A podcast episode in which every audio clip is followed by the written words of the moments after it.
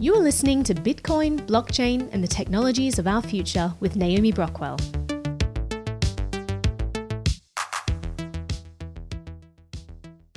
Apple's iCloud Private Relay, unveiled in the middle of last year, has made a big splash in the tech community, with some saying that it's one of the coolest things to happen in privacy and network encryption in a while. It lets you browse with Safari in an even more secure and private way. It's built into Apple phones and computers, and it works like a mix between a VPN and Tor. It makes browsing on Safari, Apple's web browser, more private, and anyone who has a paid iCloud account can turn it on.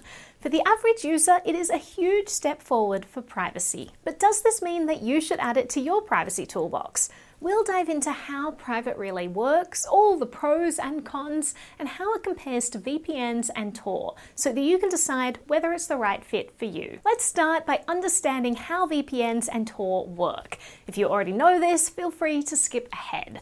VPNs and Tor are both helpful for hiding your internet usage in different ways. Normally, when you use the internet, networks and websites have access to your IP address, which identifies your device and location. They can also see what sites you visit. When you use a VPN, your internet traffic out of your computer is encrypted, and instead of the traffic going directly to the website that you want to visit, it's routed by the VPN provider's server first. By doing this, the website you're accessing only sees the IP address of your VPN provider and not your IP address. Your internet service provider is also unable to see which websites you're visiting, only that you're visiting the VPN server. And because the traffic's encrypted, if it's intercepted, it can't be read. While this is great for protecting your online identity from websites and ISPs and potentially nosy snoopers, the VPN provider still gets a huge amount of information about you. That's a big downside of most VPNs. Now let's look at Tor. It stands for the Onion Router. And just like an onion has many layers, Tor wraps your traffic in multiple layers of encryption. Rather than your traffic going directly to the website that you're trying to visit, it bounces around to different servers on the Tor network, peeling back a layer of encryption each time. No server is aware of the full route of the traffic. The entry node knows who you are, but it doesn't know where you want to go. And these relay servers, they don't know anything about the traffic that they're bouncing around because it's all encrypted. And the final Tor server, called an exit node, knows where you're going, but it has no idea who the request came from. There are VPNs that provide multi hopping, but it's quite different from onion routing because the VPN provider itself still knows what all the hops are and who you are. Tor is one of the best tools that we have for helping achieve real digital anonymity. But data leaving the exit node is unencrypted. So although it helps with anonymity, it's not a tool for keeping your connection secure. So where does Apple's private relay fit in? It has elements of both Tor and a VPN, using something called dual hop architecture. It's closer to a simple version of onion routing than multi hopping because it segments the sender of a request and the destination that they want to go to, and it prevents anyone from knowing both who you are and what you're looking at. In theory, not even Apple will be able to track where you're going. How it works is your internet traffic is encrypted and it's routed through two proxy servers. The first server, known as the Ingress proxy, is owned by Apple. The first internet relay only knows your IP address, not the website you want to visit. Basically, the first relay doesn't decrypt the traffic to learn where you're visiting. It just sends the encrypted package on to the second server, known as an egress proxy, which is owned by a content provider. They then decrypt the package and send you where you want to go. The second internet relay only knows where you're going, not your original IP address.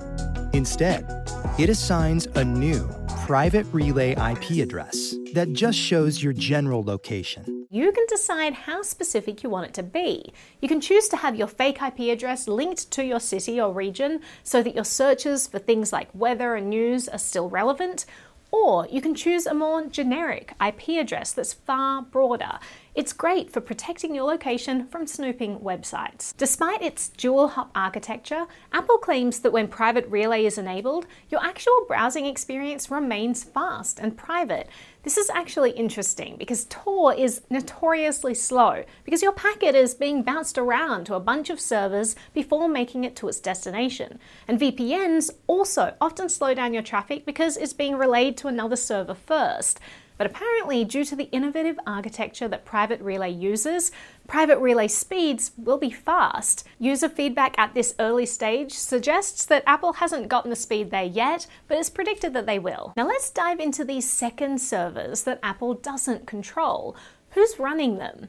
Apple said that they've partnered with content providers, but they haven't actually made any announcements as to who exactly. Content delivery networks would make a lot of sense as partners because, as this VP at Amazon Web Services noted, both of the private relay proxy servers would need huge and deeply distributed global footprints to be effective. Many suspect that major internet backbone companies such as Akamai, Cloudflare, and Fastly are amongst the partners. The outcome of private relay is threefold.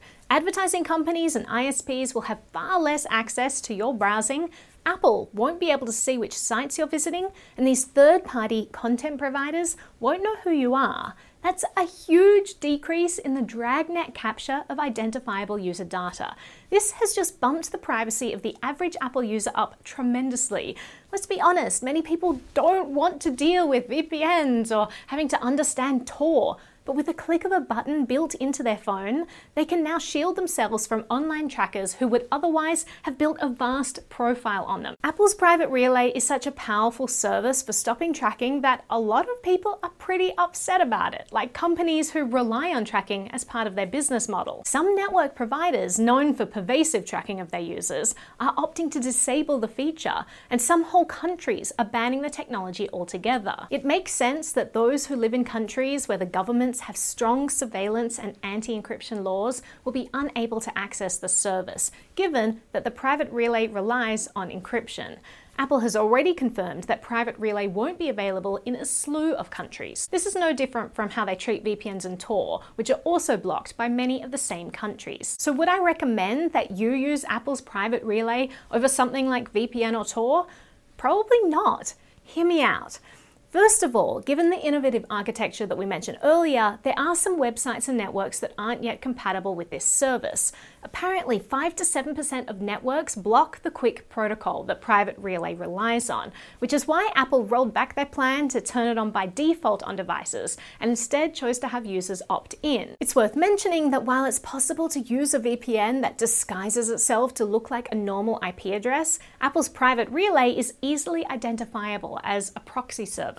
This means that many schools or businesses won't let you connect. But there's also a more optimistic prediction that Apple might actually have the weight behind them to make such places change their VPN and proxy server policies, lest they otherwise lose every customer that has an iPhone. Now let's talk about privacy comparison. Private Relay looks pretty great in this regard because of the dual hop system, but it only really protects web browsing on Safari. If you're using another browser, perhaps one like Brave that's great for privacy, Private Relay won't work. Also, your apps aren't protected by Private Relay. For these reasons, having a VPN encrypting traffic from your whole device may be better so that your IP address is also protected when you use your apps. The other thing to mention is that we're not sure of Apple's logging policies with regards to Private Relay, or whether there's a way for them to re-correlate the web activity with the user after the fact if needed. That doesn't mean that I default distrust them. It just means that if your threat model is high, you should probably stick with Tor as one of many different privacy layers rather than relying on Apple's private relay. So the TLDR, if you're already using a VPN and Tor for your different internet activities, I'd probably stick with them rather than using private relay. But if you're yet to dive into the world of VPNs and Tor, Private Relay is an option worth exploring in the meantime. You can just flip a switch and get a whole bunch more privacy than you had when you previously browsed the web, and that's a groundbreaking shift for the average user. Have a play and let us know what you think. And if you're feeling slightly more brave, check out our tutorials for VPNs and Tor. It's worth having all of them in your privacy toolbox for your different needs. If you found this video useful, liking and subscribing to the channel is is a zero cost way to help support our content. Thanks so much for watching.